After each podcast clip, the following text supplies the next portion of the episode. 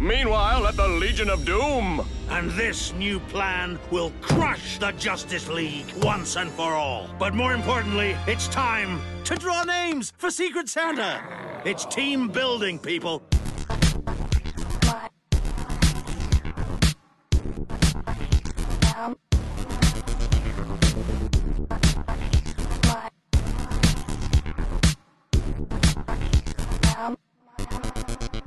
Welcome, everybody, to a brand new episode of the Heck Yeah Comics Podcast.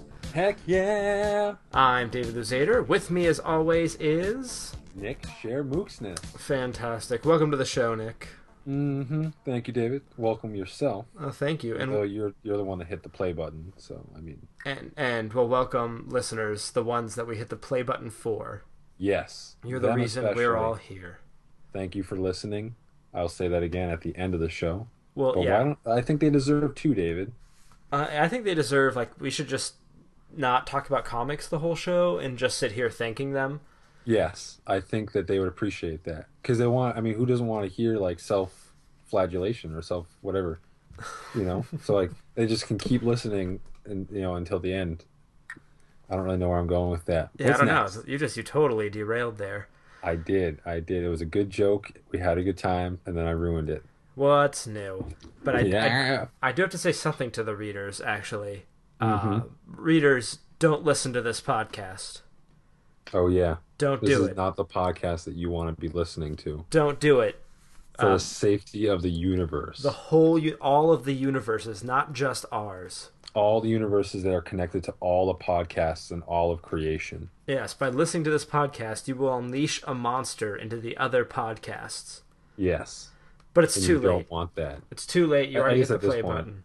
Yeah, that's true. That's what- listening. That's what I don't get. Could I have stopped reading the book halfway through and saved the universe? They never told me that. Yeah, I mean, if you already opened like the first page, Aren't we you're like at this point, you know, I don't know. But what what madness could we possibly be talking about here with our I ramblings on? We're clearly making this up. It's all original. Oh, I, if only it was. But we're talking about the multiversity, Multiversity. the long-awaited Grant Morrison multiversity DC Comics extravaganza. Extravaganza. We're calling and, it an extravaganza. and when we say long awaited, I mean, I'm pretty sure this has basically been talked about since the end of 52, the 52 weekly series, Yes, back when Infinite Crisis wrapped up. Yeah. Slash, well, I guess when 52 wrapped up. not not the end of the 52 like a weird future date when the the whole 52 thing ends and then when we, they we get calling it the new 52. we get caught in like a weird time hole and uh, Grant Morrison gets sent back in time. Yes. Really, you're just gonna give me a yes on that? What I felt like what you said was suffice, and yes sums it all up. All right, but anyway, the multiversity came out this month. We've been talking about this since we started the show. I'm pretty sure, and we now have it in our hands. And I have to say, it was a really good read. There's a, so much going on here that I, I, and there's so much we don't know yet that I feel like it would be really hard for us to try and summarize it. The quick version is something is trying to destroy all of the universes within the DC. Uh, what do they call it? World Rainbow or, Or, something? or well, uh, Thunderer Oh. called it a, a, a world rainbow, but Right, I it's think like the orrery, or orrery orrery of worlds. orrery of worlds that that the DC. uh, I don't want to say universe. I guess universe in a way would be a good word for it. It's the whole. It's the whole of, of the of the DC it's, the, universe. it's the multiverse. It is The the mul- right, it's the multiverse. That's multiversity. why didn't I say the multiverse? um, And let's just be honest. How cool was that ad at the before the very first page for, for BoJack Horseman? I don't know.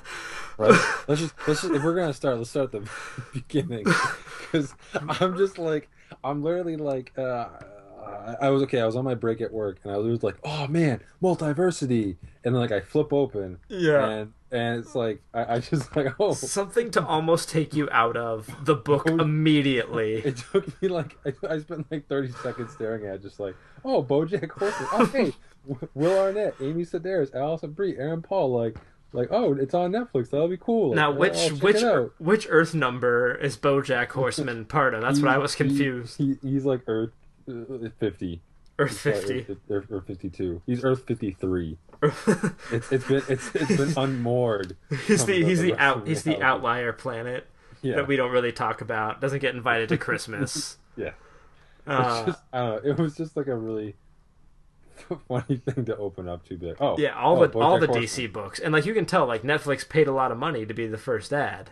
Yeah, It's, it's just like really it's like weird time to do about it. to like sit down and watch a movie, and then some like really unintentionally funny like medication ad, you know, like a Viagra ad or something. Yeah. Like play it, and then it like gets into a serious thing. The movie's about like AIDS or like some really serious subject. So you're like, oh, let me get into this headspace, like multiverses, evil things, like stuff going to hell, and then you're just like, oh, BoJack Horseman. Right. Well, I th- for me, I think it's more like, all right, you know, I'm gonna sit down and watch Schindler's List. I press play. it's like before our feature presentation. Have you heard of Rob Schneider as the hot girl? And they play that preview just before, like launching into Nazi Germany. Yeah, it's, that's exactly what it's like. For a minute, yeah. because they pick they pick ads, you know, like like Uh-huh. movie previews for on like DVD and stuff for like for that particular demographic. That, that uh, you hit it on the, the head right there. That's that's really funny. All right. So- BoJack Horseman. Which, like, I mean, it fits. Like, if you like comics, you're probably gonna like this really weird Netflix series. That makes sense. But it's just really like to have this big event book, and you open up the page, and BoJack Horseman. What I think, I, I- on one hand, I want to know. I want to go to the reality that hopefully hasn't been infected yet, where they decide to put the ad on the page just after the last page of the book. Uh huh. So you could be like, "Oh man, that's really creepy," and like, "Oh, I'm so weirded out," and like, I just went through this huge like metaphysical read, and it's like, "Oh, hey, BoJack Horseman." BoJack See, that would be kind of a welcome. Like, oh, BoJack Horseman. That's kind of You're, you're able to come back to something a bit more grounded, you know, like, Right. "Oh yeah, a man with a horse head." I mean, That's Horseman. that that that I can wrap my head around. Well- Multiversity, not so much. Well, it's it's it's premiering in two days. Uh, so we will get our fill of BoJack Horse. Like I kind of have to watch it now. I kind of have to. Our our listeners want to know what we think of BoJack Horseman. They definitely don't want to know what we think about the multiversity. They just want to hear us talk about BoJack Horseman for another five minutes. Heck yeah, BoJack Horseman. Okay, so the multi the multiversity starts off like all great comics do, with someone scratching their irritated scalp filled with lice. You just said sculpt. Scalp. Did I say scalp? You said sculpt. Let the Well, record show. David. This Okay. Isn't the heck. This isn't the heck yeah grammar podcast. Okay? Well, that's not the grammar. Okay. Oh, sorry, sorry, sorry. it's neither that or the pronunciation podcast. Okay. Anyway, multiversity. Uh, something is threatening the multiverse, and the uh, the what were they called? The the guys and the who whats that are all dead. The, Uh, the heroes that were killed or the weirdo monsters. No, the super judge who's the monitors. The monitors. Oh yes, the monitors. and the monitors are all pretty much wiped out except for one guy and he sort of sends out well he sends someone back to send a distress signal to all of the earths to collect a bunch of heroes to fight the uh, the impending doom of the multiverse and put a stop to it Yes, that is definitely the simplified version of what we read. right well I think it's And I- we, I could, we could sit here for a long time recapping everything that happened. I mean, it's it's, it's a it's a big book. It is, and, and it, you know, it's what was it, four ninety nine? If you know, for your five dollars, it's it's it's a it's a it's a hefty guy. It is. Yeah. You get a lot of bang for your buck. You can really you can work out with this thing, do some curls. Anyway, Anyway, uh, I love the, the on the cover where it's like Cosmic Neighborhood Watch. Mhm. You know, and uh, like when I this was a few years ago, but like Marvel had a book called The Exiles, which was primarily a mutant book that had like different alternate reality versions of characters like teaming up to fix alternate realities. Which you know, this is similar like along those lines. Obviously, this is the Grant Morrison. You know, Mhm. like this taken to the ninth degree and all this like interrelationship with comic books and you know how it, how it all feeds into each other is, is different. I'm not actually drawing a comparison between the two besides the the cosmic neighborhood watch idea is Right. is just great. I, I just like that that that term for it. yeah. It's uh, it's it's definitely an interesting book, and uh, Grant Morrison, you can tell. I, I mean, I think in everything he does, there comes like a love for comics comes through, but this is really the epitome of his love for comics because the obscurity of some of the things happening in this book is is really impressive. Now, point blank, do you think this is a book that you'd want to hand to a new reader? Ooh, that is a good question. Because I, I was I was reading on the forums and like there was there was at least one conversation kind of going back and forth about the uh, quote unquote accessibility of the book. hmm and I feel and, and my personal opinion, of course, is that I feel like it's a book that is so comic book that I- personally wouldn't hand it to a fresh reader. I also Right. think that it it definitely is. It's sort of like the I don't know. I think zenith. This is me trying to be lofty with my words. I think it's the zenith of uh, Grant Morrison's sort of DC epic. It's it's the, the culmination of it all. Right. So I I I- I've read like I, I've never gone gotten through like his whole Justice League or anything, but there's a lot of elements here that played out in Final Crisis. I know that definitely from Fifty Two, um, and his Batman work. Well, I think I think even when he was writing action comics, I'm pretty sure that's where President Superman comes from. He, I th- I don't remember if he. no, I think I think he came from Final Crisis. no, well, I mean, yeah, but he but there was an action comics issue. Oh yeah, there was there was that that definitely like he he did feature in his own issue, um, but it, it def I I feel like you know, I think when, when and maybe we're we're not giving a new reader enough credit, but No, but it it is it is it, definitely it's a lot to take in. yeah, it's a lot to accept right off the bat. There's there's a lot that, that makes this a comics fan, uh, a comic fan's comic, and uh, not not just like the super obscure characters, but just like the crazy stuff going on and a lot of the jokes that come into play later on in the book. Um, like when they go to the the what universe is it? Um, Eight. I Earth th- Eight. yeah, when they go to when they go to Earth Eight, and they're they're at Major Comics, uh, and you know they're I mean they're doing all the stuff with all the Marvel characters there. That's, you know, you'd expect like DC's gonna want to kind of poke fun at it, but they really don't. I don't know. It's yeah. I I would not. I would not say if my friend was like, "Hey, I really want to get into comics. Where's a good place to start?" Would not be the multiversity Yeah. that would be i mean that would even be like hey you know he's been reading for like a couple years and he's been really into it and he knows these characters really well now okay here's this big crazy thing that you know this this slightly insane scottish man did that I- don't know is outside of continuity yet encapsulates all of continuity of dc Yeah, and, and now, now that I'm kind of thinking about it, on on the other hand, if if you hand it to someone and you just say, "This is a book that that primarily involves, you know, uh, almost first look alternate reality takes on on characters," like yes, there's been previous like Captain Carrot books. You don't necessarily need to read them to to find this Captain Carrot appealing. oh, and i love and I, and I didn't know captain carrot and i loved him in this book Yeah, and, and like in President Superman, you know, yeah, yes, he's had a, a two or three other appearances, but you really didn't need to know that going in.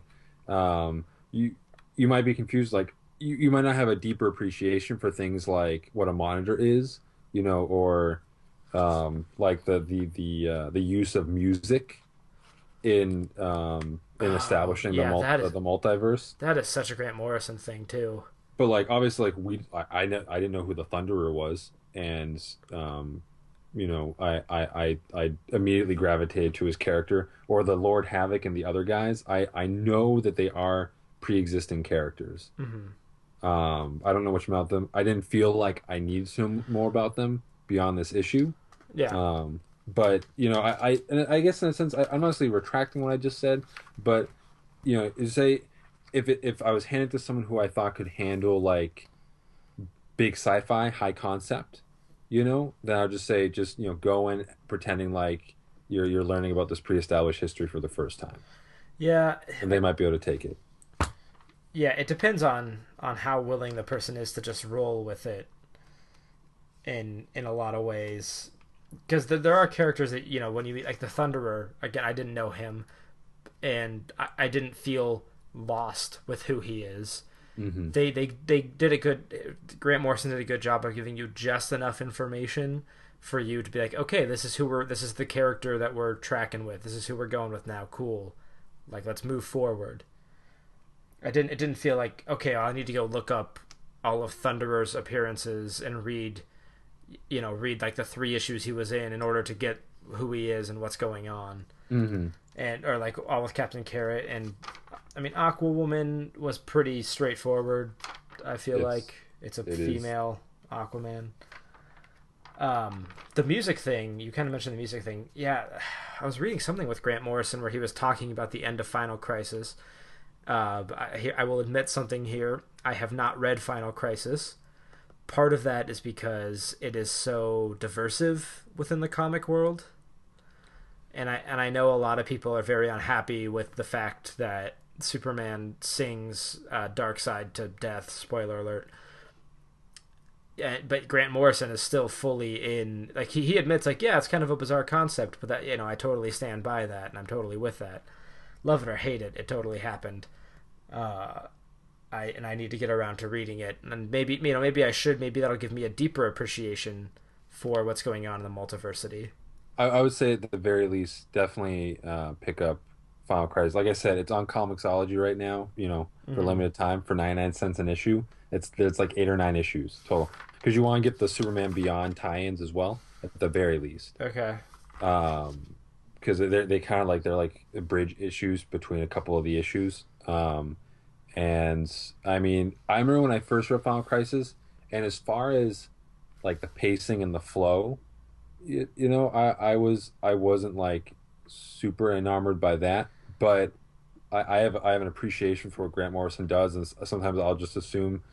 Uh, that you know just because i don't get it doesn't mean that there isn't something bigger going on here uh, going on than what i can see Yeah. uh, so i ended up picking those issues up and now i'm you know gonna be i actually read part of the first issue today. And i think my one big criticism of morrison is that he, he has such great high concepts but sometimes his character work can get lost in the high concept where you start caring more about like the big things instead of like well how does this affect this character? How does it get back to the core of the character the emotion the emotions the the, the meat like the whatever like the, the heart of the character? And it's like no we're going to talk about singing away a virus a death virus kind of thing and which is a great concept but as a whole like the whole story at the end of the day do i care about the characters and as far as multiversity is concerned if i'm thinking of it as a true companion piece to final crisis this does a much much better job right off the bat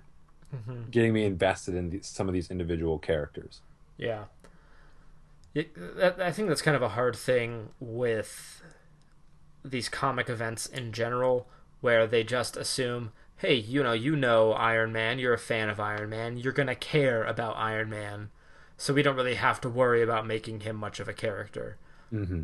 but, and i think i think that can be That can be fine. I can under I can understand that approach. Like these characters need no introduction, but I, I guess part of my reading experience is I try to approach each new uh, book fresh, you know, as best I can. So it's like I don't necessarily need a recount, you know, a four one one. No, no, I'm not talking about a recount.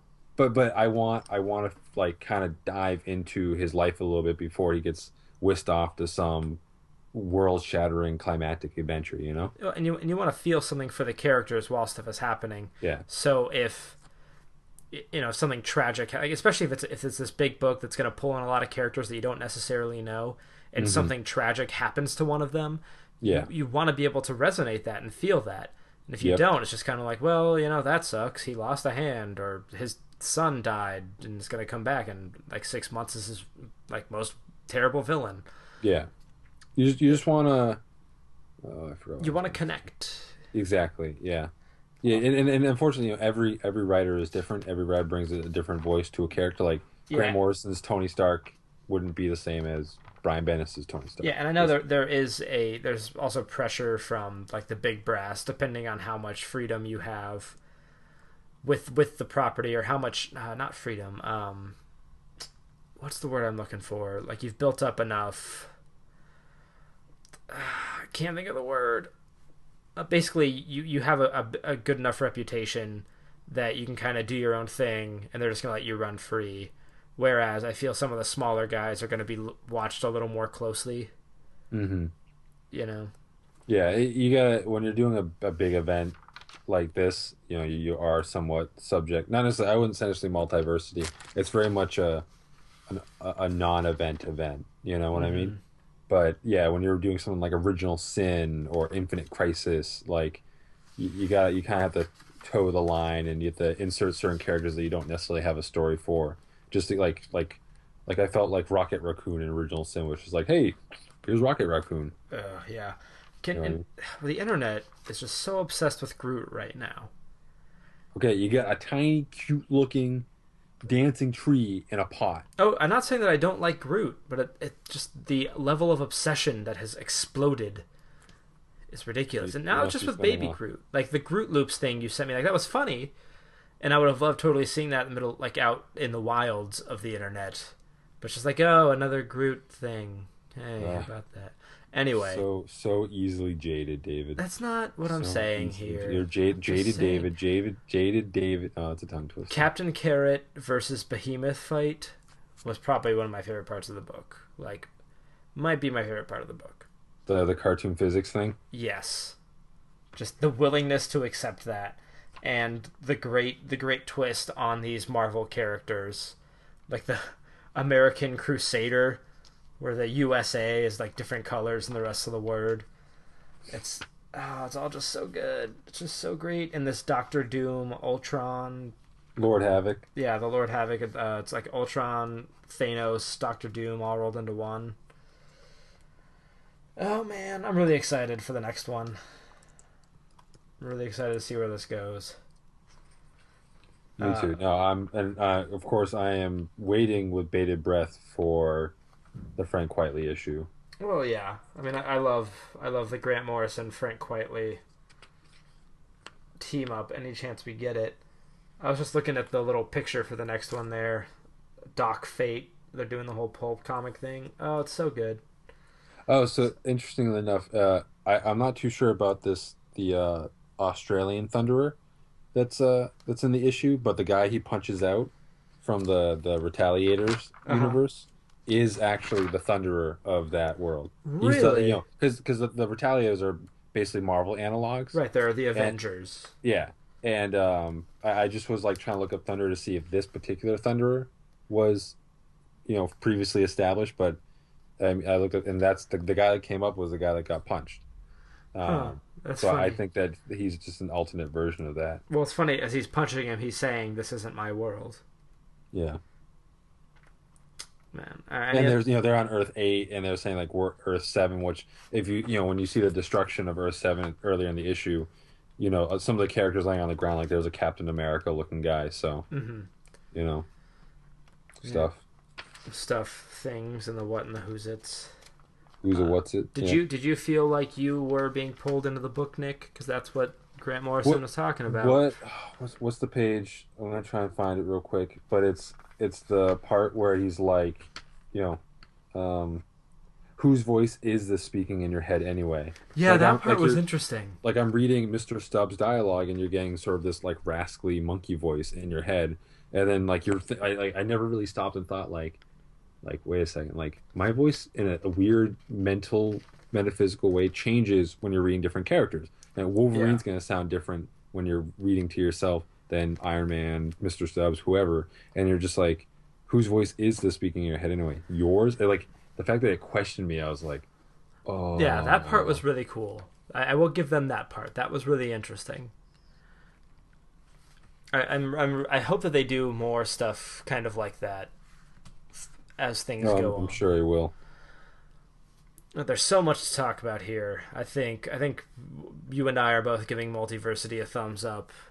A, if you're listening to this podcast, we're going to assume that you know comics to some degree, and if that's true, then you will probably enjoy Multiversity, or will appreciate Sure. it. It's going to be a fun book. Like you said, it's going to be fun to reread a couple times. It's going to be fun when the whole thing is out to sit down and read it all together. Oh yeah, and see Definitely. the see the threads all kind of really come together. Because when you read like the last issue of these big events you see the big stuff come together. But when you read it all together at once it, you're seeing the small stuff that was planted throughout. Mhm. you know the threads that really kind of hold it all in place. But uh, what, what else what else what else you want to talk about this week? This is a rare week for me where i actually read pretty much everything i got. Uh, yeah. Yeah, usually I read like a, a couple books and then a couple go into my to read pile. A couple I read over the weekend. Uh, but for, but this this week there was lots of stuff that I just wanted to dig into. Mm, Fair enough. I um, I, I besides multiversity, I don't think I read anything else that came out today. No, Really? no, I didn't. Yeah, I mean, I, I um, well, I said I, I read Spider, the Spider, the Spider-Man books were That's from, from like, last last two, last two or three weeks. Uh-huh. Um, and what I've basically been doing is like I have my stack of unread comics on my desk, and like every morning, if when I'm going to work, I just pick up like three or four and put them in my bag, and I just make sure I make sure I read those like on my break, you know, before I come home from work, Yeah. and then it slowly whittles down. You know, and it's not like, oh, what do I want to read? Let me thumb through it and find one, and now I can only read one because I wasted all that time trying to figure out what I want to read. It's no, it's up alphabetical order. Grab a few books, take them, Okay. the rest the rest happens. But yeah so I, I read i read the the latest superior spider-man issue from a couple weeks ago and spider-man 2099 number two. And i will say because i know that you had some uh concerns reservations what have you about spider-man 2099 the first issue. Um it, on one hand it's I, it's def i think the second issue is better. Now that you've gone past like the first one it's like oh is this a good introduction introductory issue the second one's like all right well we're into the series now like stuff is happening.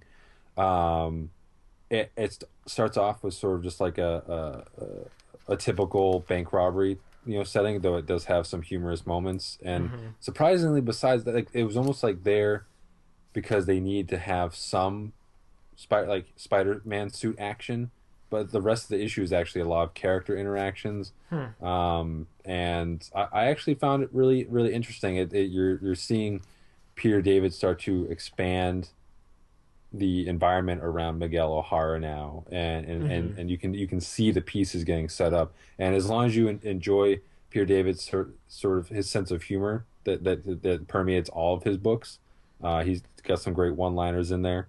Uh, and as far as Will Sliney, the artist goes, he was definitely an artist where I didn't particularly care for what I saw from him on Fearless Defenders. I also thought that given like the Mark Brooks covers that that Fearless Defenders was graced with, it was hard opening up the book and seeing an artist that like wasn't necessarily matching the power. you know so many of the characters in that book were supposed to be like these really powerful you know iconic female characters and I felt like Will Sliney's art was too cartoony. Mm-hmm. He, I mean, it's almost like a complete change. It's almost like he, like he, he saw, looked at that, and was like, all right, you know, his characters are more fully defined in in Spider-Man. Uh, the only thing I think is he's doing is he's using like computer rendered settings, like background art.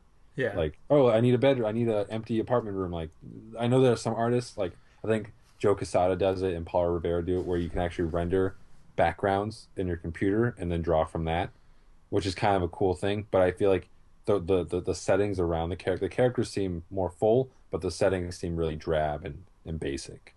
So I think that, but I think he's an artist that we might be talking about a different Will Sliney in a couple years from now, where he's really cut his teeth and really developed his art style. So I'm definitely going to keep the book going at least through uh, Spider Verse, and um, and then and then we'll see from there. But I, I definitely Peter Dave is a, char- a writer who I've read enough of his work to trust that he's got uh, a large enough plan in mind.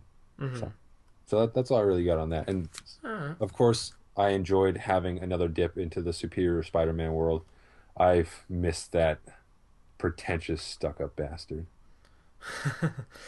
But uh, y- you know, we have you as our pretentious stuck-up bastard.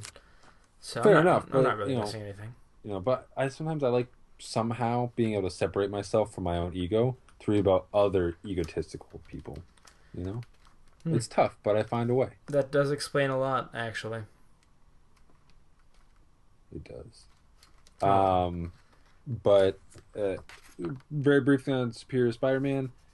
Um, you know, it, it, it reveals details from uh, a previous arc in the, the first Superior Spider-Man series. Uh, it basically establishes that it's it's Otto Peter or the, the Superior Spider-Man who uh, is, is actually the one assembling the, all the alt- alternate Spider-Man together to battle Morlun, who they don't really reveal as the villain in this issue, though you already know he's coming. That he that he that it's him. Um, so I thought that was really cool, which makes me curious because they released the solicitations for the second issue of Spider Verse, and it shows it says that you know Superior Spider Man like he is involved, but I don't know if it's the Superior Spider Man or an alternate Superior Spider Man who didn't give up, you know, the role. So uh, it's cool, great artwork. You know, again, I, I'm very I have a great affection for Superior Spider Man.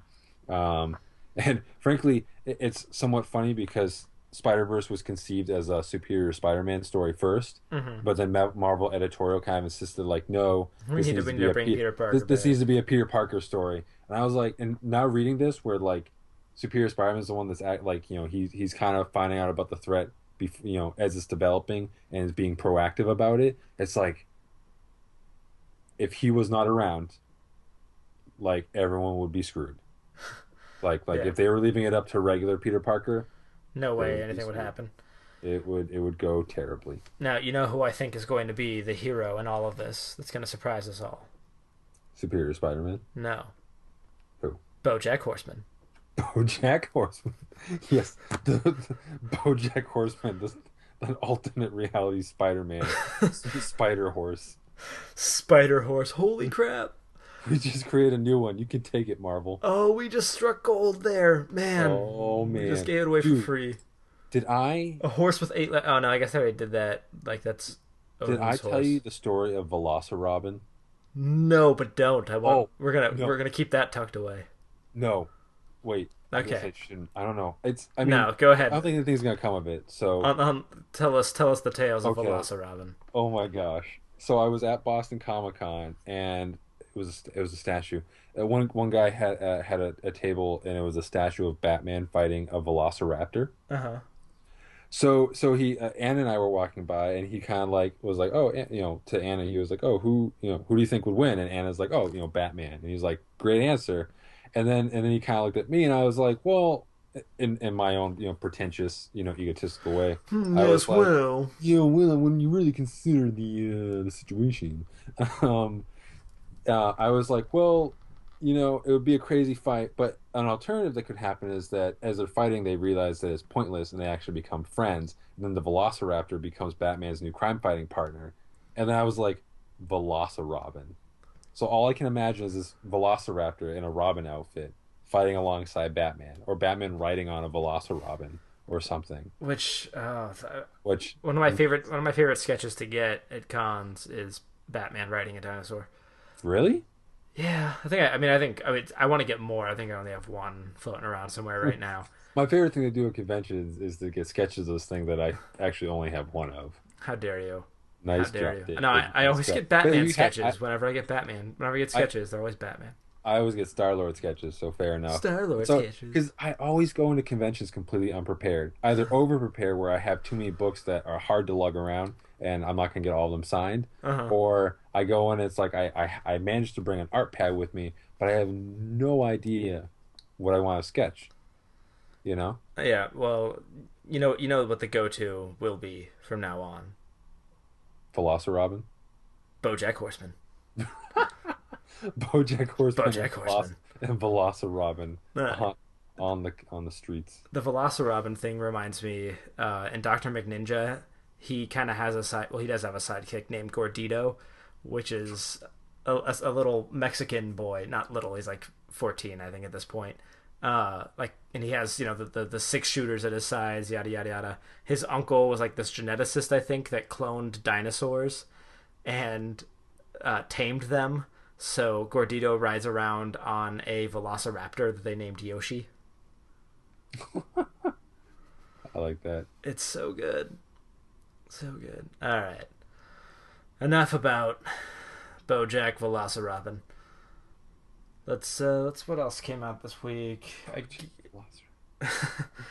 I guess uh the, the the other big thing that I read would be the Fade Out, which I feel like I should talk about since You can talk. Yeah, I I actually picked it up, but I, I didn't have a chance to read it. So, So- give me the full one one. So we're coming off the the coattails of Fatale, and this is going to be a much more.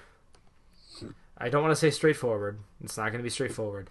Excuse me. A much less fantastical story from everything that I can that they've said, which is mm-hmm. probably a good thing. They don't want to keep up the trend of doing the same crap over and over again, which is funny because they kind of do the same thing over and over again of telling these noir stories.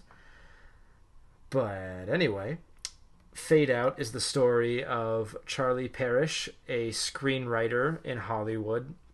And there's a whole other cast of characters that they introduce actually on the first on the first page there's it's a picture of all of the characters that are kind of involved in this first issue and I'm curious if that's going to continue as we go on like maybe each issue will have a different cast of characters uh, or not it was, it was actually kind of helpful sometimes because I was like wait should, should, am I supposed to know this person? Are they important? And I could kind of like flip back.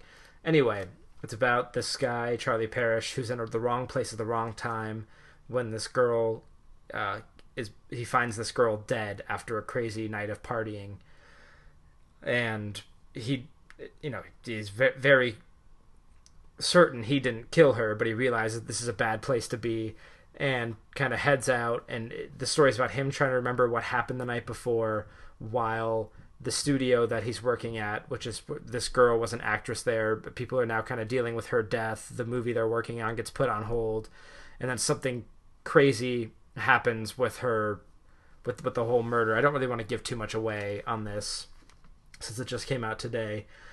Uh, but right now, it feels like a very straightforward story. There's there's a couple of things that are that are interesting that are not what you would expect by the end of it. Uh, knowing knowing Ed Brubaker and Sean Phillips, there's going to be more than than what we're given in this first issue.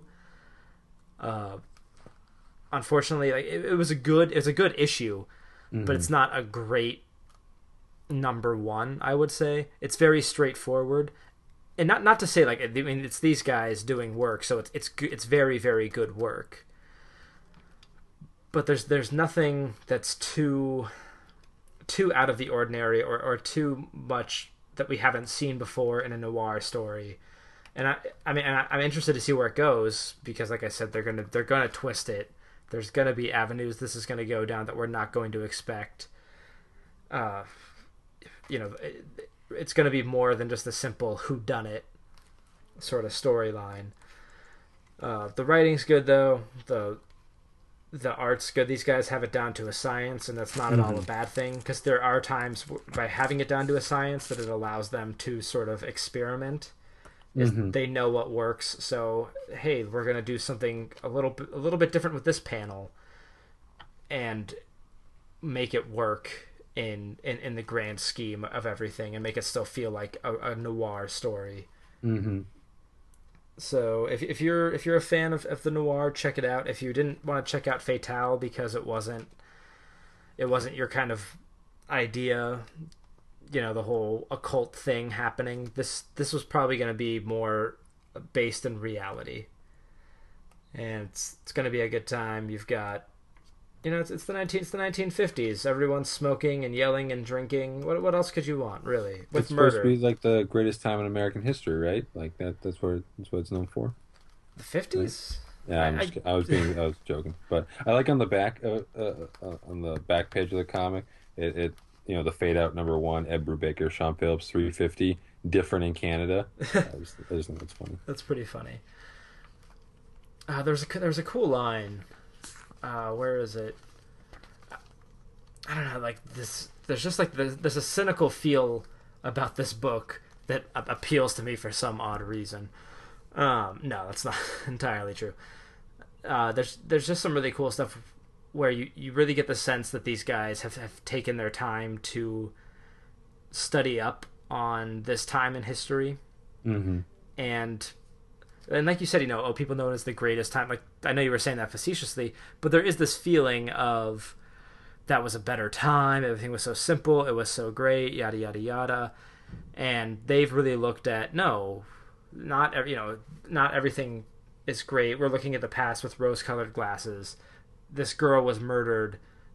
Possibly, you know, possibly the studio was involved. It gets kind of hinted at, and he says that they've been they've been doing that since at least the twenties. You know, like like the world has always been full of bastards and and backstabbers and all this sort of stuff. It's nothing new to today at all, and I I just like I just like seeing that kind of stuff. You know, Mm-hmm. let's tear down the Norman Rockwell standard of humanity.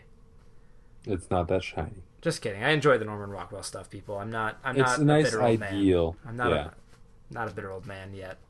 Still No, got a, it's- you, sound like it sometimes. I still got a few years to go.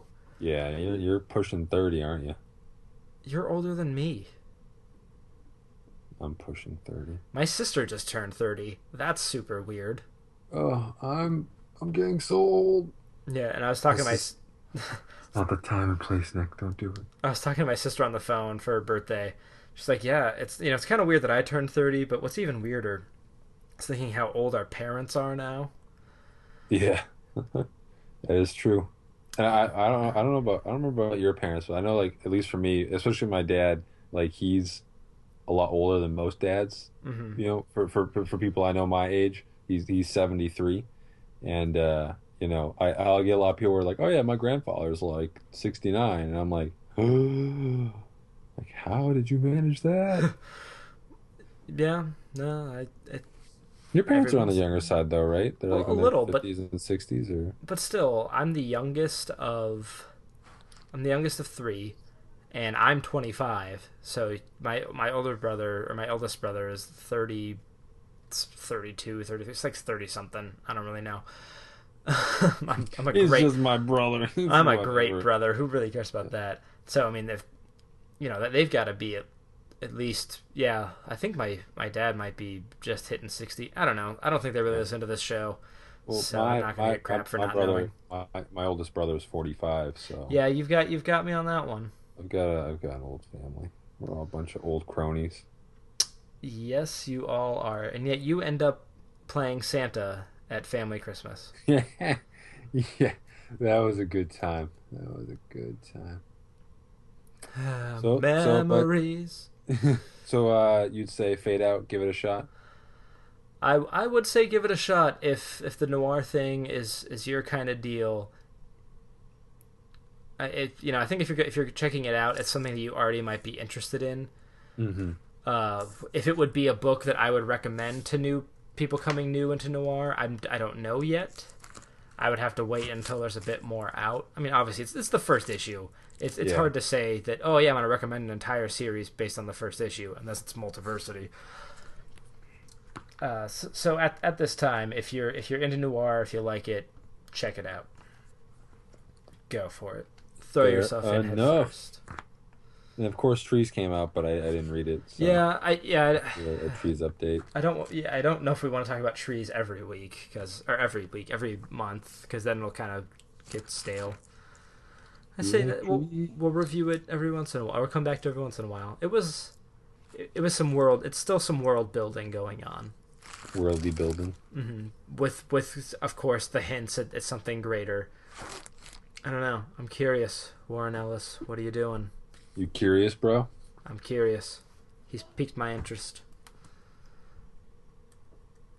Anything else? You? Uh, I guess we kind of we kind of talked about all our stuff here. Let's. We we we talk, talked about comics. Let's talk about something else, David. It's always comics, comics, comics. Well, how about a quiz, Nick? How about a quiz to to break up the monotony?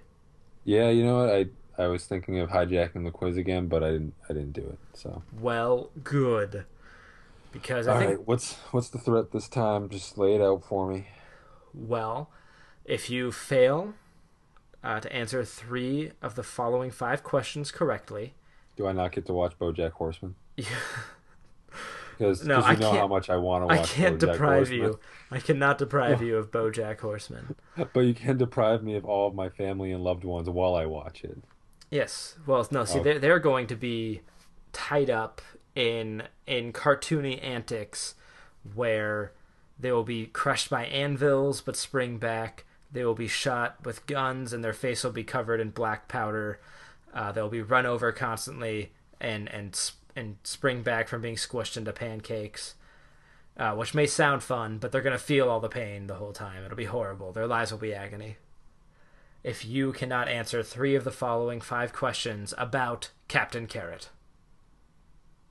Okay, you didn't even know who Captain Carrot was before Multiversity, and now you're the quiz expert on him. What? No, I just looked up information on him and created a quiz. All right, all right, uh, go for it. All right. What Earth is Captain Carrot from? Um, twenty six. Are you looking this up? I'm not. Is it actually twenty 26.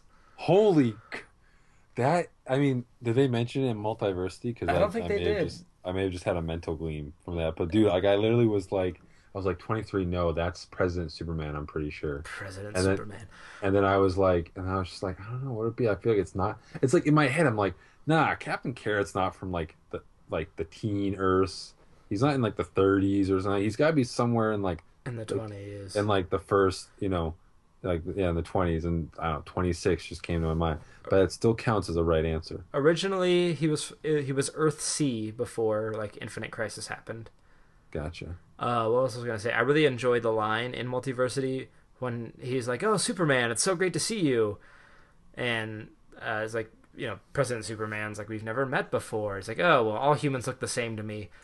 Even though they're two obviously different races, President Superman's black and the Superman he met was white. You know, I, thought, I just thought that was really funny. It was It, yeah. He's like, oh, I just I just go by the colors of the costume. Yeah, and just hope I'm right. Uh, what team was slash is Captain Carrot associated with? Zoo Crew.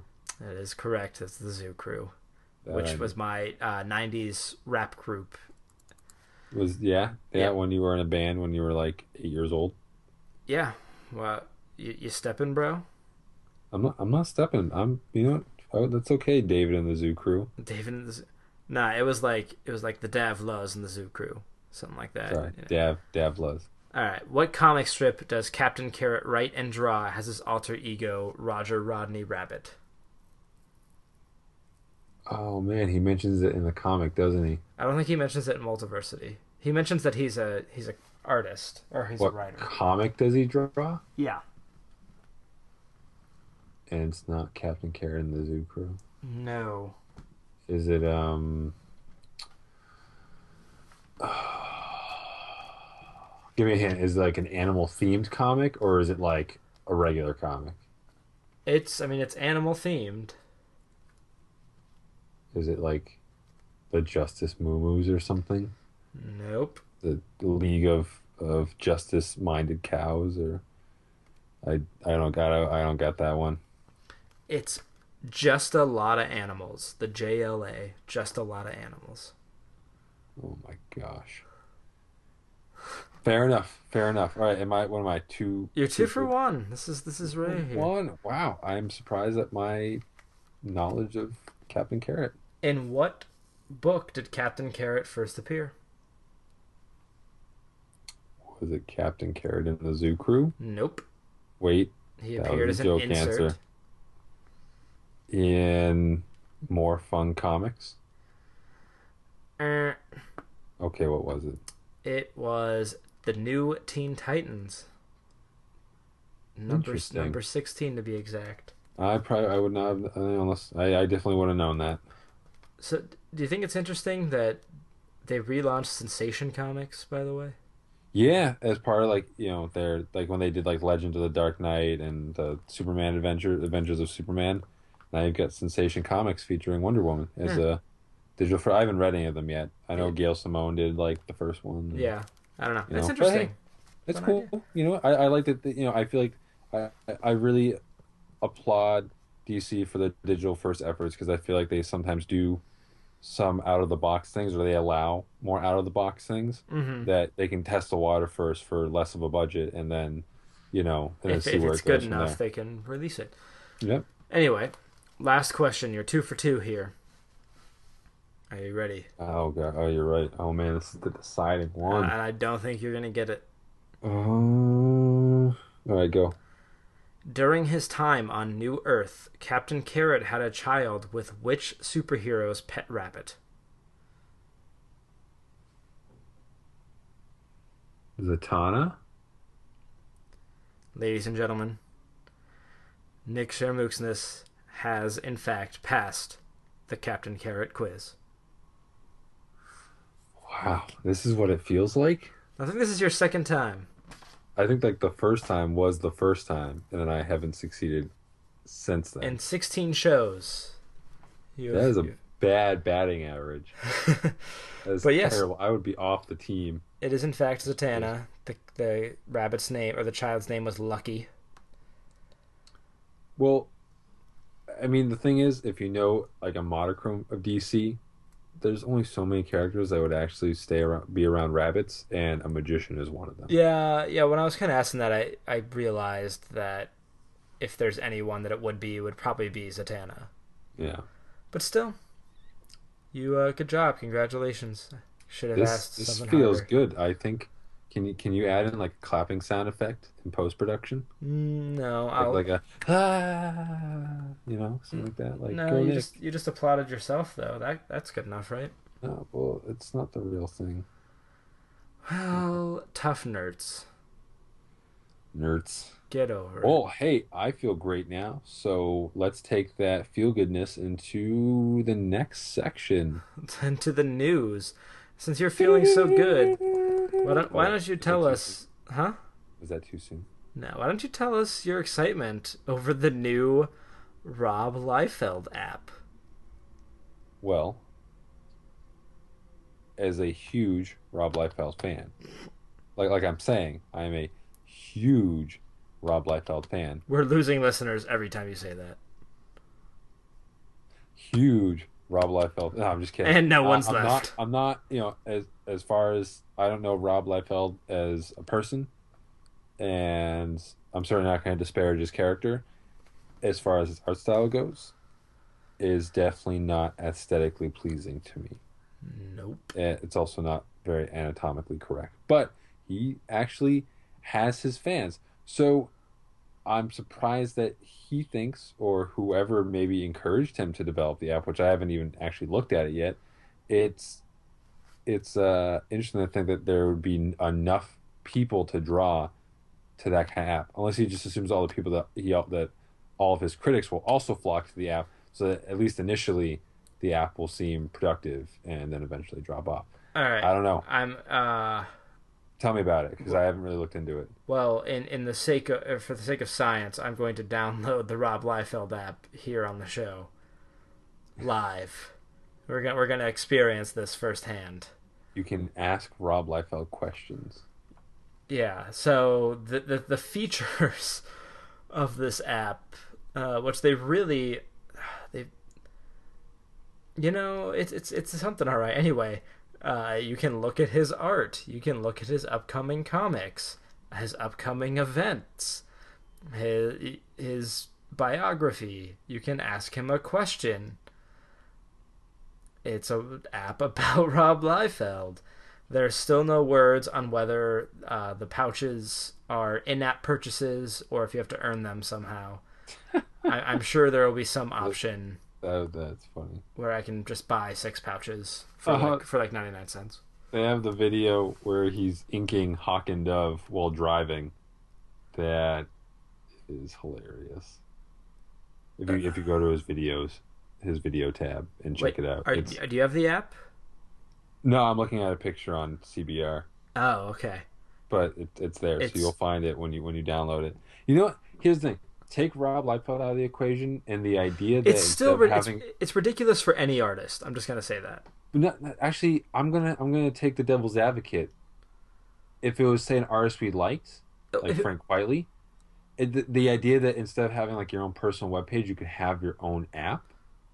I think that's actually a kind of a cool idea. Maybe it's overkill, but in theory, it's it's not a bad idea. But it, it is Rob Liefeld. All right, so I have the app. It's a thing. Uh, there is there nothing under images? No, wait. There's there's a few things under images. These are just pages from comics he's done. without the dialogue in them. You've you've taken literally what could be the only good part of a Rob Liefeld comic away. oh. That is rough, but not untrue. No, you know, hey, this this page of Deathstroke fighting Lobo, it's not too bad. Uh, mainly because you don't see any feet, and uh, yeah, you know, it's a thing. It's a thing. Let's Well, see videos. you know? Here are the videos. Rob Liefeld drawing and driving. That crazy Rob Liefeld. Uh, yeah, Deadpool is just all over this thing. And why not? He's one of the most popular characters in the world. Okay, all right. I I'm gonna do something ca- kind of weird here because Nick, you, you- need are to you see this. I'm gonna turn on my camera. Oh no. Was the viewers can't the the viewers the listeners can't see this. No, I know, I know. Hold on. Okay. Can Okay, your app. Hey, you got a haircut. Yeah, I shaved all my hair off like a I- while ago. All right. Okay, can you see the picture on the about Rob Liefeld page? Is he on a bike? He's on a, he's on a bike. It's not him working in a studio as you might expect Rob Liefeld to be doing in a uh, you know in a picture about Rob Liefeld. It is him on a bike in like a mountainous area. Wait, nope, nope. Uh, he is not on the bike. He is he is walking Walk. this bike. He's walking the bike. He is walking the bike. It's like one of those pretentious Facebook photos. Like, look at what I can do. Oh man, this is so bizarre. And I don't I mean, kudos on the guy for making so much money. People like him. I I'm just so confused. I'm like in shock right now. What is It's the future of The profit? the the the history and the career of Rob Liefeld is is a sordid one one. almost is is is like an issue of multiversity. It's there's a lot to admire.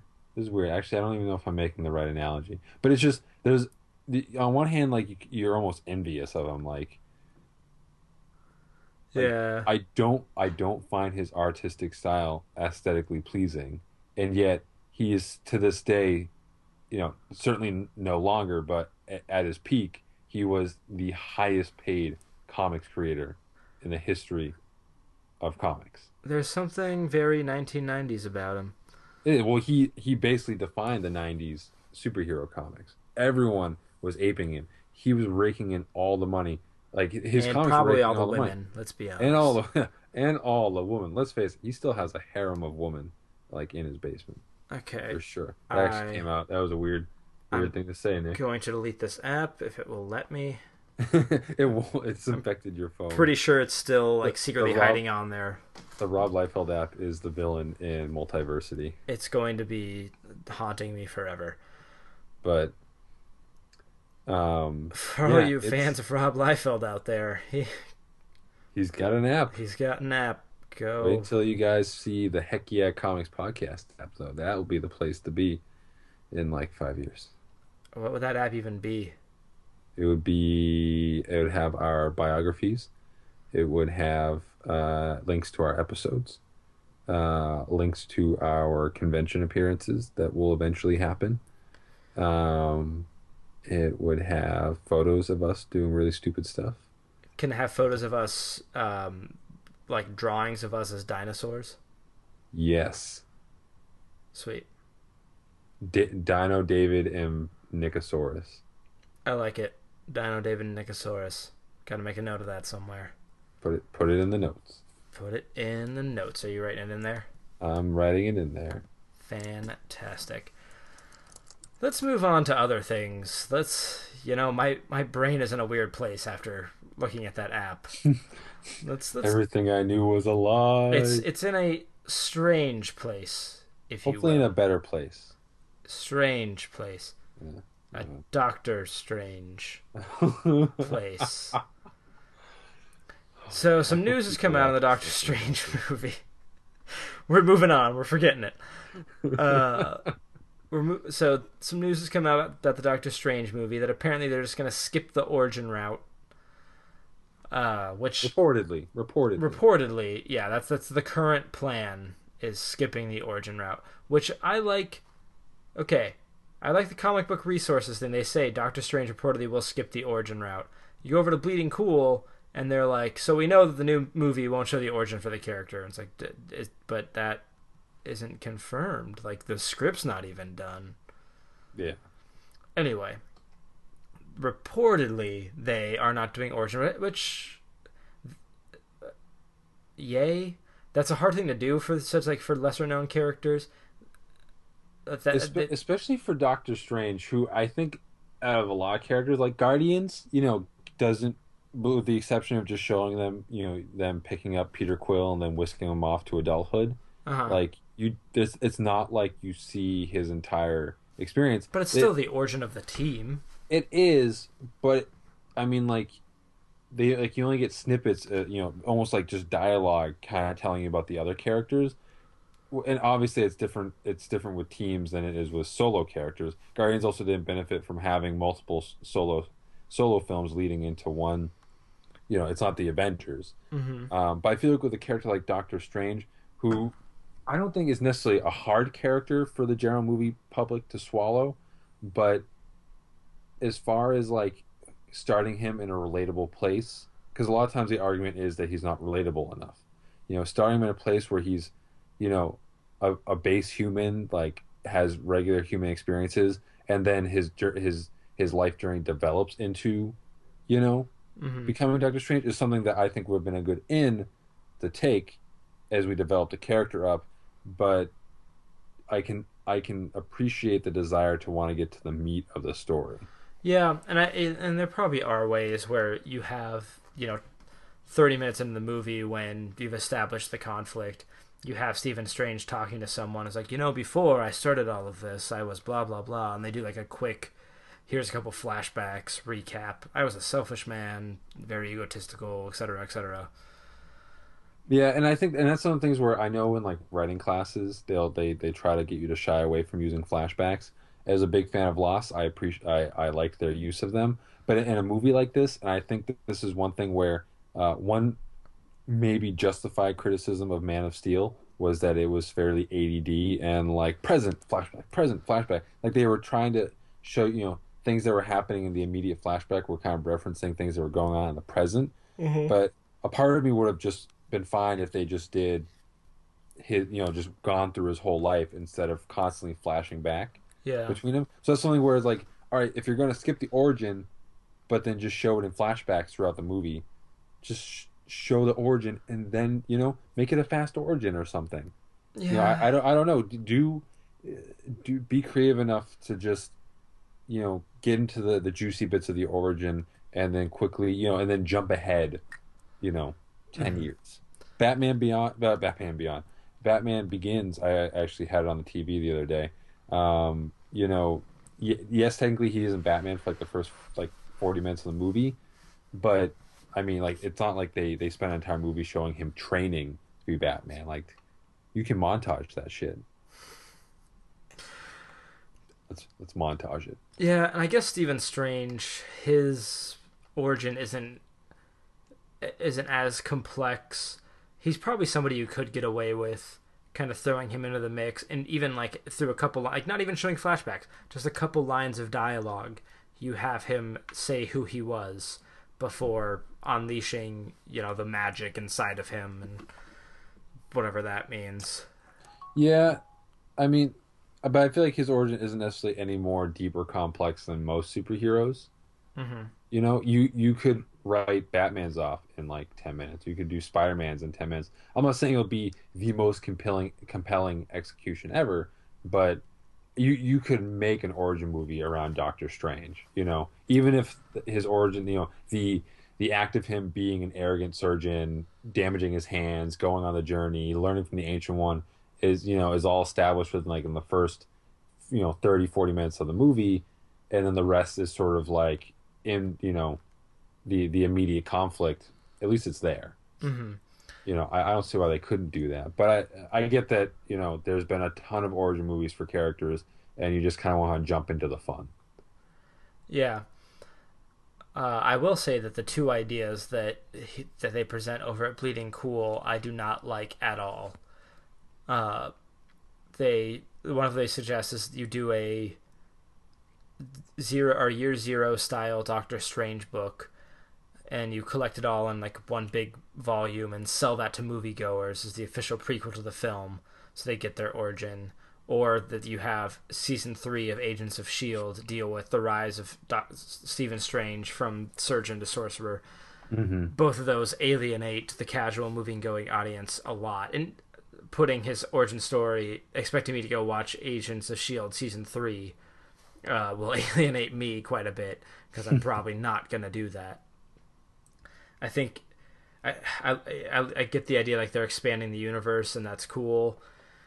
It's difficult to have a TV show and these movies and all that, and you know they're, they're trying to balance it the best they can, but you can get into a lot of trouble tying them too closely together and relying too closely on on uh, you know on the TV show for the movie audience.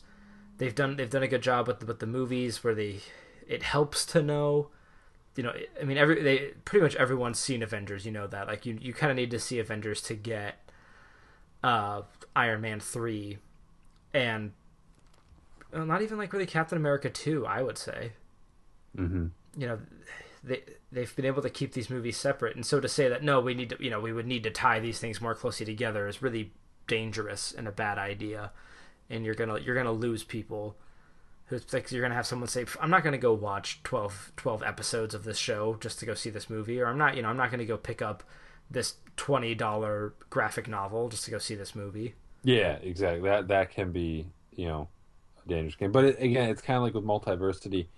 Like, yes, they could they could have you know they're obviously no matter what they do with Doctor Strange, they're not going to omit the fact that he had an origin. mm-hmm. You know, so yes, they could release a, a new origin comic, you know, that a prelude to the movie.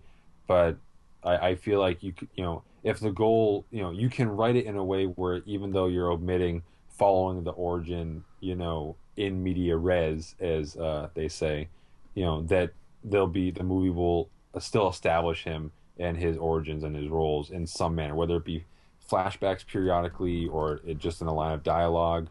You know, I don't feel like you're gonna have to feel compelled to go back and read more about him. If anything, you will feel compelled in a good way to go mm-hmm. back and learn more about Doctor Strange because he is a straight up cool character. Yeah, no, he really is great, and he's he's a character that I really like in the Marvel universe because he lends himself to to very serious stories, but then I see him used in in more comedic books really effectively uh, because of his really his really dry wit uh, and you know his his overall personality works really well when you want to start having you know him and Deadpool playing off one another. I'm I'm a fan of the character. He's a good guy. Good guy. Uh, other Marvel movie news. They've we're just gonna touch on this briefly because I don't think there's much to talk about. They've released the first look of Paul Rudd as Ant Man's Scott Lang, I mean, it wasn't much to see there. He's wearing a hoodie. and he's yeah standing under a bridge. Uh, you could have said this is a new post-apocalyptic movie starring Paul Rudd, and the picture would have been just as effective. But how good would a post-apocalyptic movie with Paul Rudd actually be? Probably pretty good actually. Yeah.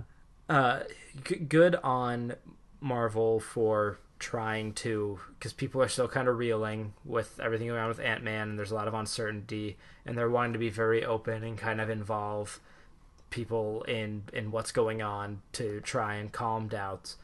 Um, this was probably unnecessary.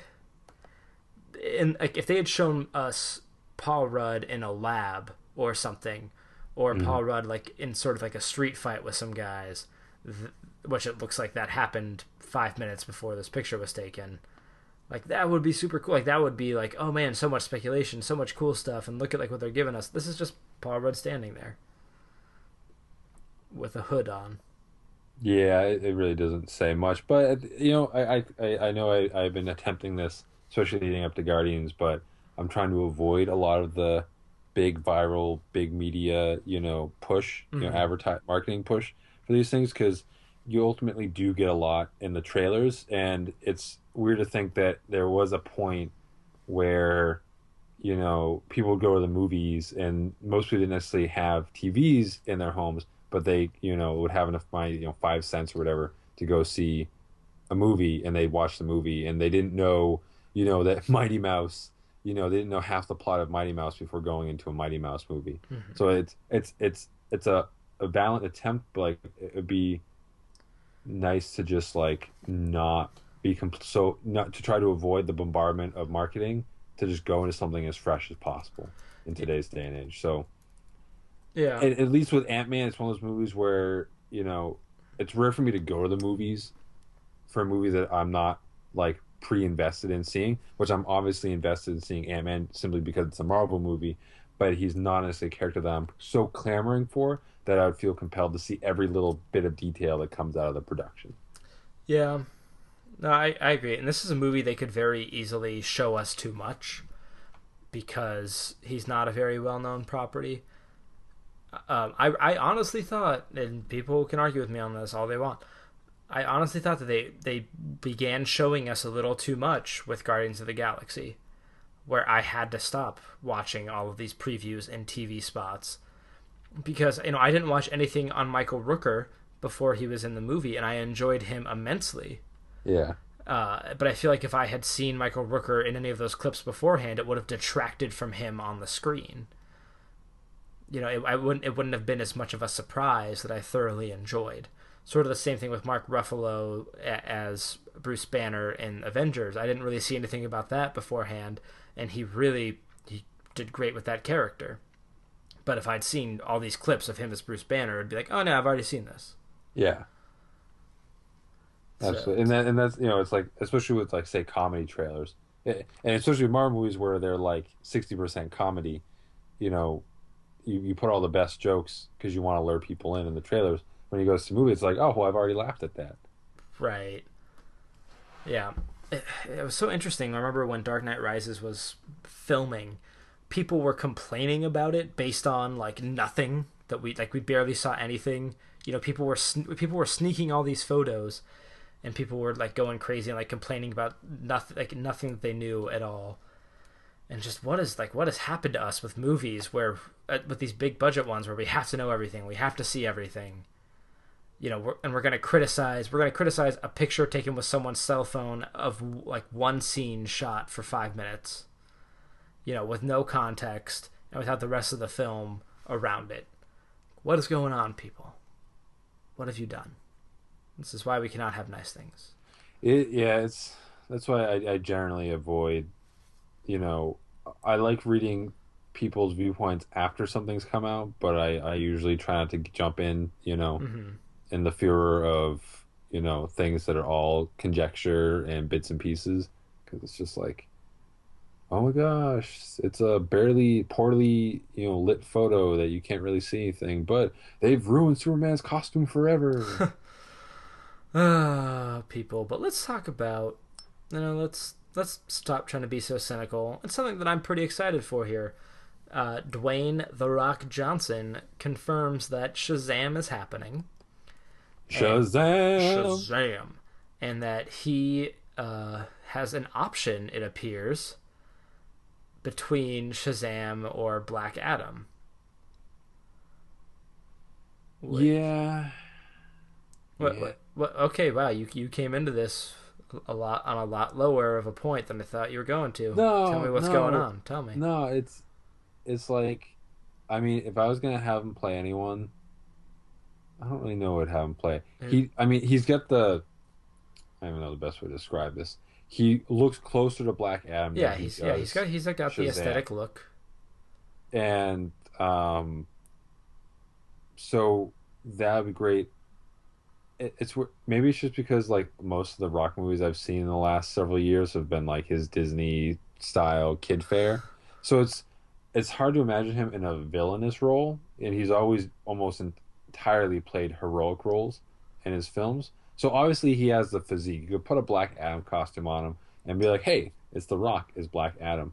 And the thing is, it, and I realize this could be me being like a comic snob, like especially when it comes to comics and movies, and being that just because it's ridiculous source material, but I I want like the actor's actor in the role, like someone who can disappear into the role, not be like this is The Rock playing Black Adam.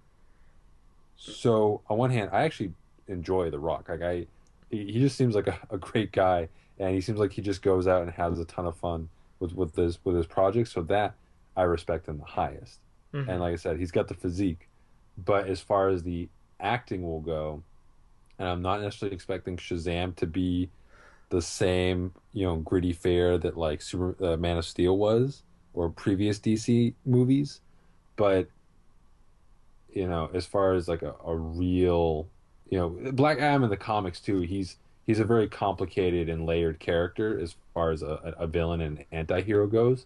So uh, I'd just be curious how if, if he were to play Black Adam, of course, you know, how they would approach him and how he would handle that. And be it me to to to pull a, a Heath Ledger and be like, it totally won't work, and then have them prove me wrong. So it's one of those things where I'm, I'm cautiously optimistic. It's cool that he's involved. I'm excited to see what he does, but you know, I, I, I don't know. I'm trying to get like my cake and eat it too. You know, Well, I want so someone with the physique that someone like The Rock has, but with the acting skills of someone like, you know, Heath Ledger or Tony or, or Tony Stark. See, see, Robert Downey Jr. I thought of him as Tony Stark first. Like you get lost in a role. You go. eh, well, okay. Getting lost in the role, that's kind of difficult to, to say that he got lost in the role. Anyway, um, Well, he is a role. Sorry. So, I think that because the aesthetic that DC is going for is they're going for the the gods, like the these big powerful beings, which is totally cool. You know, people keep saying, "Oh, DC should just do what Marvel did." Well, no, you don't want them to do what Marvel did because then all people would complain about is that they're doing exactly what Marvel did. Anyway, don't want to go down that rabbit hole right now. Uh, so they're trying to go for this aesthetic look where all of their heroes are these big, powerful, imposing characters. And so they're getting guys like Jason Momoa, who may or may not be, but probably is, playing Aquaman. Or, um, you know, you have Henry Cavill as, as Superman. You have, uh, you know, The Rock playing either one of these characters is this is just this huge, larger than life character. And I think it's it's a totally cool direction to go. The acting may not be the best, but you know what are you gonna do? I think The Rock, like you said, aesthetically would fit the Black Adam role much better.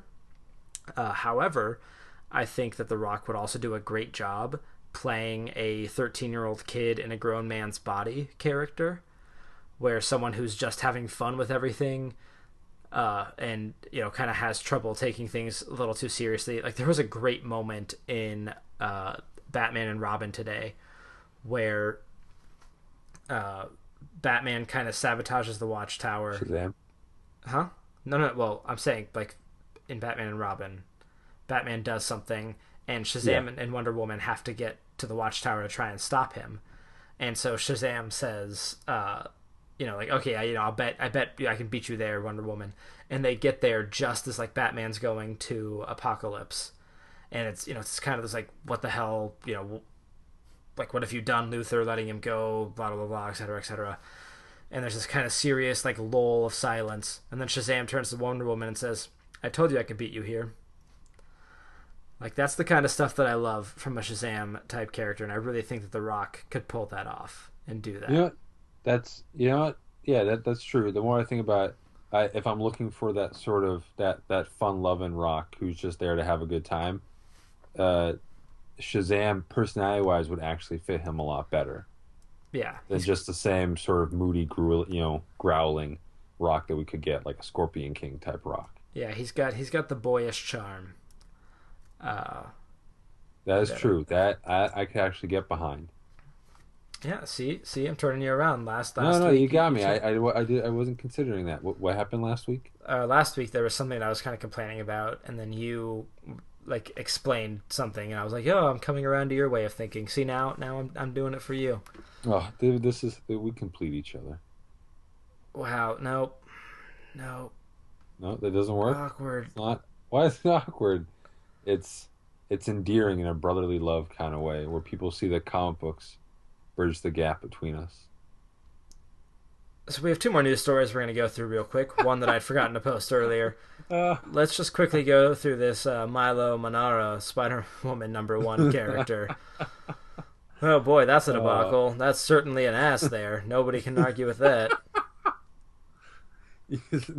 David, that is in fact an ass. Um, I don't know. Do you, do you got words to say about it first? It's hilarious to me, is all I really have to say. That Marvel like looked at this, saw that that Spider Woman in this photo has this like oddly formed like like ass that's partially like separated. Her costume is all up in there, and they said yes. yeah, we want that. That is probably the most tame response uh, you could give to it. Uh, give you know, given that I'm sure plenty of more pointed people or people have said you know more pointed things about it, but it is in fact one of those pointed. Yeah, given the the image, um, it, it really is one of those things like that'll do, pig. That'll do. Like you woke up in the morning, you put on some clothes, and you said, "Yeah, this doesn't look ridiculous at all." Well, it's like like the whole idea. She's climbing on top of this building, and now now her like she's gonna have the world's biggest wedgie. Yeah. I'm pretty sure she's now one with her costume in ways she didn't expect to be. Well, if you think of it as like a costume made entirely out of like tight fitting yoga material, yoga pant material, then it's not. I mean, to, to that degree, no, that that's ridiculous. That is literally a naked person with red paint on them. That's, Uh, that's mean, that- exactly that's what a it naked person with just a very indented butt. Um, it- it's. It, I mean, it's funny. On one hand, like Marvel's been releasing, uh, a variety of Milo Manara uh, variant covers for their books for like the last couple of years, and I mean, if you know anything about Milo Manara, you obviously know that he is primarily known for his erotica art. Um, and I see a cover and I'm just like, all right, well, that's Milo Manara. Like, it's whatever. And obviously, he's going to gear towards more female characters because they guess they lend themselves better to more appealing erotica. I really don't know. But obviously, it, though he did do a Nightcrawler cover. Though some people could argue that Nightcrawler is a very erotic person. Okay, we're not going Anyway. there. Anyway, um, but it, it is one of those things where if you look at some of his other uh, covers that he's done for Marvel, you know, like I'm looking at some that they posted in the CBR article. Like there's one of Medusa that's just like she's kind of like standing with her legs open, but in sort of like a defiant Good pose. lord, that like- Milo Manara Nightcrawler poster is terrifying. I haven't looked at it in a while. Holy You know- crap! like the Psylocke one, like she's you know kind of throwing her butt up in the air, but it's I wouldn't say it's as bad. You know, uh, uh, thank you. I will check it out. Um, the Emma Frost one, like they they are clearly done with a provocative bend. Yeah, but it's one of those things where it's just where, for all intents and purposes, they were they, they're variant covers, so people are like, we don't want to pick that off the shelf. Nine chances are any prospective female readers aren't even going to see it that might happen to walk into a shop and be like, I've always been curious about Spider Woman. Oh, hey, here's the regular cover, which is Greg Land, which isn't much better.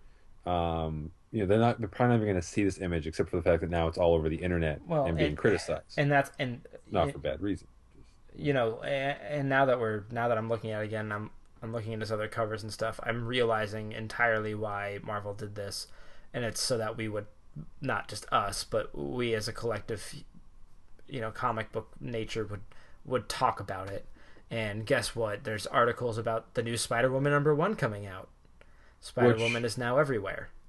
Which is fair because when I when they first announced the Spider Woman book at the Woman of Marvel panel of all places, well, actually not because that that makes sense. Yeah, that makes but sense. but but it's more of like and i actually like uh i i haven't read a lot of dennis hopeless um i read most of his cable and x-force run and i actually enjoyed it for the most part Mhm. um i think he has some good ideas and i think he knows how to lay out a scene as far as the writing part goes um so i i would i have zero compunctions about him being the writer of spider-woman but the fact that Greg Land is the artist, and if you're trying to create a book that you desperately want female readers to gravitate towards, I'm not going to assume that there aren't some females who actually enjoy his artwork, but he is not a generally female friendly artist as far as the fact that, for instance, I- I'm just not a big fan of his art style, his art style being mostly light boxing magazine photos Mhm. um, and it's I don't know. I I don't like to- like I said I don't I I don't know Greg Land personally, so I'm not going to disparage him in that way. But I I I don't know how he's lasted this long. with that art style. Well, Rob Liefeld is all I have to say to that. But you know what? At the end of the day, at least Rob Liefeld actually draws his comics. Fair point. Fair and point. and if you look at earlier Greg Land stuff, like pre CrossGen, like he did some work on Nightwing, he actually can draw. Like he actually can draw. Um, but it just I don't know something happened during his uh, his time on uh, the CrossGen book Sojourn, and then beyond that, where he's just resorted to, you know, pulling you know too heavily from references, and it makes his artwork look static and overly sens- sensationalized, and it you just don't feel like you're w- reading a complete world. So the fact that he's on, and he feels like this artist at Marvel that they can't. I don't think they're. I don't think they're necessarily attempting to shake him. You know, I, I feel like he might have dirt on someone. yeah, I think we've talked Marvel. about this before. I, I, I don't know if we've done it on the show, but uh, uh, but yeah, because he tends to be on books like he did when when they relaunched Iron Man for Marvel. Now, you know, he was on the Iron Man book, which you could consider, especially coming off the Matt Fraction Salvador Larroca run, like as a pretty high profile gig. Before that, he was on various X Men books, um, and then he went from Iron, and then he went to the Mighty Avengers, which I think is a phenomenal book, despite his artwork. But it was kind of like he's the artist that gets put on books that obviously Marvel's giving them a chance for a reason, but they're not necessarily they're, they're kind of books where you know the first five comics on a form is going to be man it sucks that this book's going to get canceled after 12 issues. Yeah. you know? Like like he's kind of the go-to artist to put on something where his name will draw attention maybe not necessarily in the best of ways but at least it's drawing attention. And then mm-hmm. maybe people will pick up the book regardless um, and now like, like speaking of mighty avengers it's being relaunched as captain america and the mighty avengers with you know the Fal- falcon cap. And it, luke ross is taking over the art. And uh, i mean i like luke ross. I you know and it's just kind of nice. Like i'm actually even more excited about the book knowing that greg land is not the primary artist. I'm just sorry that spider woman which that's being launched out of spider verse a huge spider-man event you know that it's a, a, a con- the continuing journey of marvel trying to create as diverse a catalog of books for both genders as possible. Kind of i, I wish the book wasn't on, on the hot seat uh, not necessarily hot seat. I wish the book wasn't in everyone's line of sight right now for this reason whether it be greg land or the milo manara cover.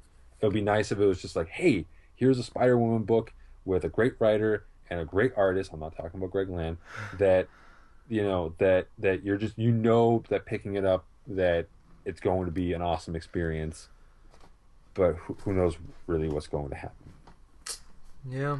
Who knows? but yeah that is definitely a butt like Back that- to our that- original topic. that, that is that is definitely a butt. or an apple or a heart. Oh wait, it's Or a neither heart. of those things. it's not it's a butt It's a butt. Yeah, but uh, I mean, it's it's it's a it's the most provocative of his Marvel covers thus far. Yeah. You know, and it's not like the other covers weren't like, you know, say like Medusa in Inhuman is a very prominent character. Oh, hey, here's a Medusa variant cover. Yeah. Um, you know, oh X Men, here's a Rogue cover. Oh, whatever. Like, but like this is a book that's that is like this is a female. This is a prominent female character giving being given a prominent marketing push, and here's a cover that will definitely, definitely not anger anyone. Oh wait, But oh, okay. You're saying it's angered. everyone. I was being sarcastic. Okay. Yeah. I was just like, I'm waiting. I'm waiting. what are you What are you waiting for? What are you What's going to happen? uh yeah. So it's uh. Whew, that's a butt. That is a butt if there's ever been a butt. Uh, and there's totally, if you think, oh, people are just overreacting, uh, you can find it without a whole lot of looking. There is a book that uh, Milo Manara did in erotica book where a woman on the cover uh, is posed very similarly in a very sexual situation. So, yeah, there was definitely some purpose behind this. That's that's all I'm gonna say on that. Let's. Uh, I'm gonna hit one more news story before we wrap up because I don't want that to be the news story that we end on. Uh, and I'd forgotten about to put it in, so I, I just threw it into the show notes there. If you saw it, uh, it's Ben Affleck. Now I think he has taken an appropriate amount of time to wait to respond to all of the the, the criticism and whatnot. Um, so I'm just gonna kind of read through what he says. Maybe we'll talk about it for a minute before we head out. Uh, and he said, Before I took the role, Warner Brothers gave me a bunch of past reactions to casting and said, Are you sure you want to get into this? This is part and parcel of these movies now. There's a lot of active fans with a lot of opinions. Uh, to me, having been through a certain amount of that, it doesn't really. Everyone's entitled to their opinion. I wouldn't have taken the part if I didn't trust my instincts in terms of filmmaking. He goes on and kind of praises the people working on it. Uh, I wouldn't have done if I didn't think I could do it. I have the benefit of a lot of that understanding, but also everyone's entitled to their opinion. That's a big part of this international sport. Uh, I think he totally has the right take on this. He's he's coming at it from the the way that he should be, which is, you know, I'm doing this because I think I can do it. If you don't think I can do it, that's on you. You're entitled to your opinion. Instead of arguing with internet nerds, he's saving that for me. Yeah. Thank you, Ben Affleck. Uh, Yeah, I I mean it's it's just it's a level-headed statement, but Mm-hmm. it's it's very true. Yeah, and and this part is not something I, I think we could talk about for a whole show. Um, eh, and I and I really love this statement that he says. There are the Greek myths, and these are the American myths. The American myths are these superheroes. People care about them a lot, and it's incumbent on you to do a good job and make it as excellent as you possibly can. At the end of the day, the movie's all that matters. It's a cool statement, but I love what he says that the American myths are these superheroes. Mm-hmm. That's so true. That's so cool. Oh, I have so many thoughts and feelings on that. Warm, Tell me them. Tell warm, me warm, fuzzy thoughts and feelings. it's not. It's it's just really cool to think about it because they the superheroes are in a lot of these ways these these standards that we want to look up to.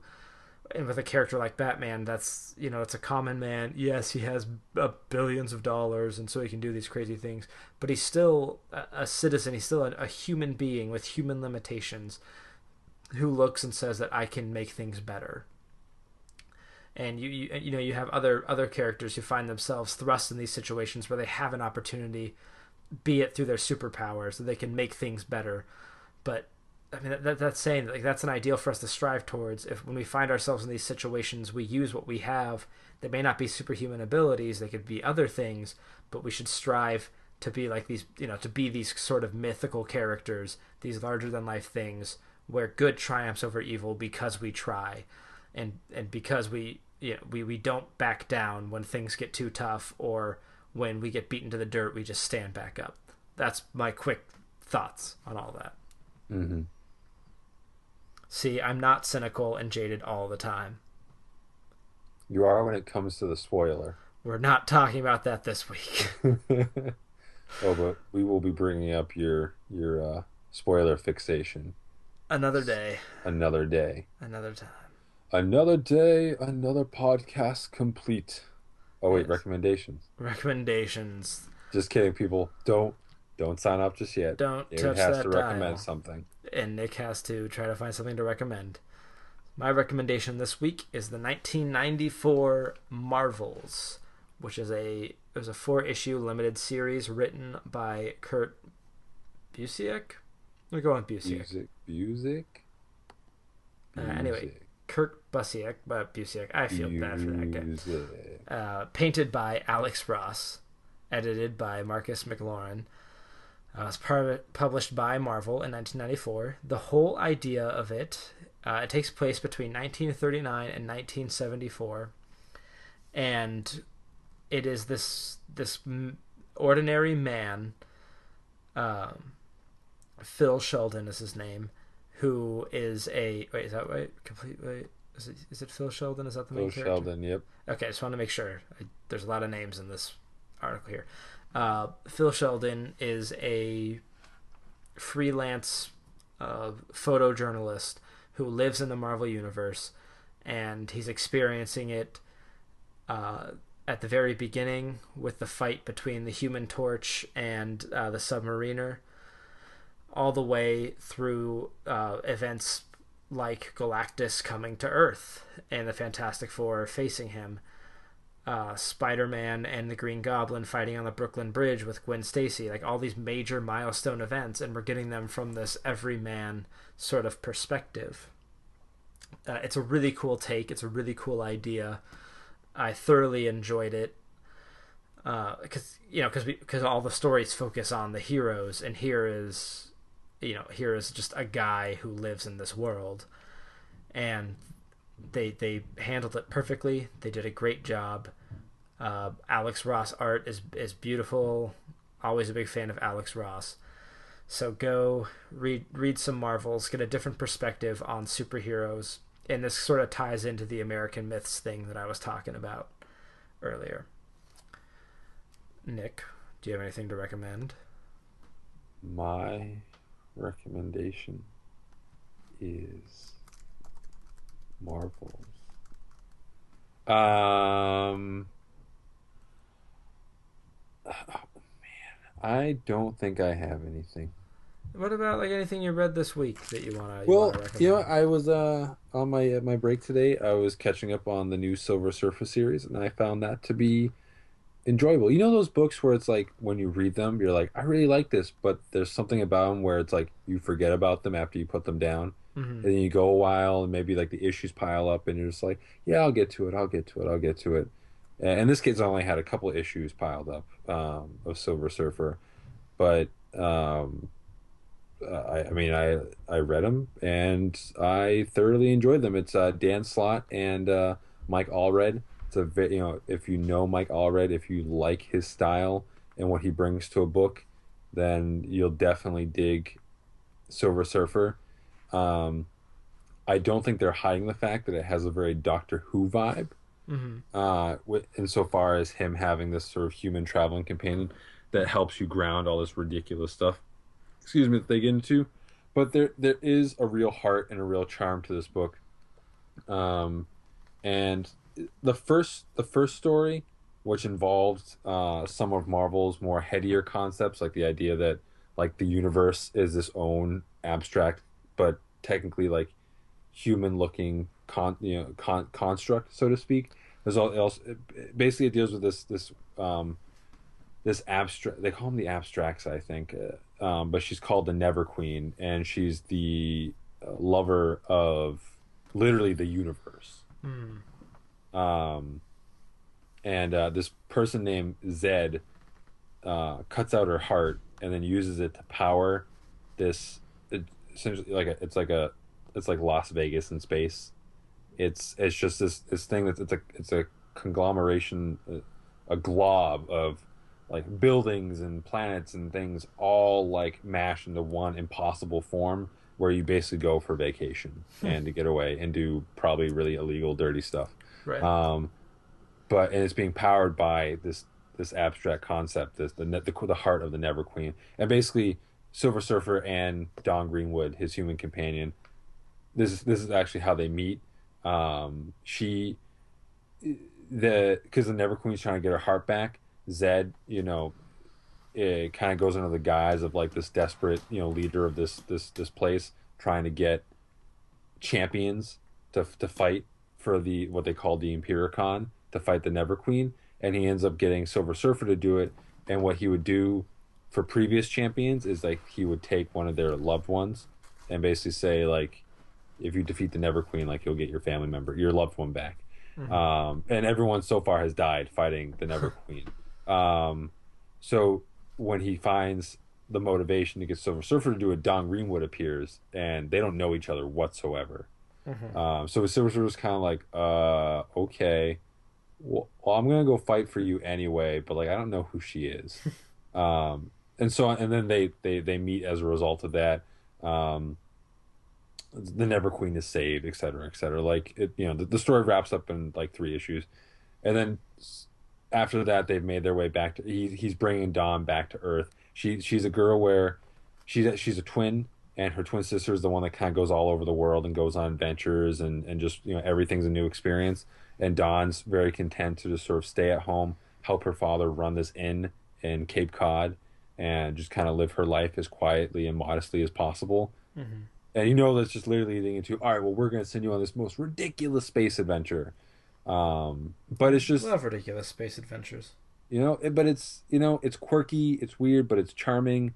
Uh, it's got fantastic Mike Allred art, uh, and you know, if you don't quite feel Dan Slott on Spider Man, um, I definitely think he's got a handle on Silver Surfer's voice and personality. Very cool. So Yeah. check it out. I've seen a couple pages of the book pop up on like Reddit and stuff, and I I really like the artwork on it, so I, I would not be opposed to checking it out. Thanks, uh, thanks. Thanks for the recommendation. See, look at that, you had it inside of you all along. Oh, I I had the power. Uh, I got power. Wasn't that from like Power Rangers? well, I mean, it's just an old song. Okay, well I remember it from Power Rangers though. I, I know they borrowed it. Anywho, that's going to do it for us. Uh, thank you so much for giving us a listen. I've been David Luzader. That's been Nick Shermuxness. You can find the show in various places online. You can check us out at heckyeahcomics.com. Follow us on Twitter at heckyeahcomics. You can send us an email saying just about anything. Uh, if you, you know, we're still waiting on someone to explain the ending of the wake to us. Uh, you can email us at heckyeahcomics at gmail.com. You can find me on Twitter at davluz. You can find Nick. Uh, oh no, I didn't prepare one today. Uh, you can find Nick. Being unprepared somewhere. You can find Nick um, ogling the Spider Woman Milo Manara cover uh, somewhere, but we're not going to tell you where. Uh, you probably don't want to see it. It's not family friendly. and I think that's all that I have to promote and whatnot in the Who's It. So thank you for listening. Uh, remember that if you enjoyed the show, please tell your friends. And if you hated it, then please tell your enemies. Until next week, provided I survive the Spartan race, we'll see you. Oh then. yeah, yeah. You're totally not. Oh, I'm so gonna die. Oh boy. Oh, thank you for listening. Until next Bye time. guys. Goodbye.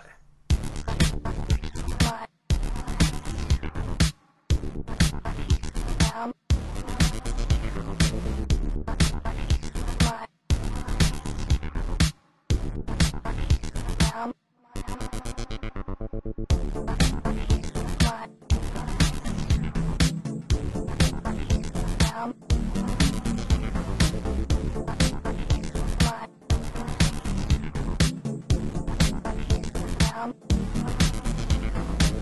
worst episode ever.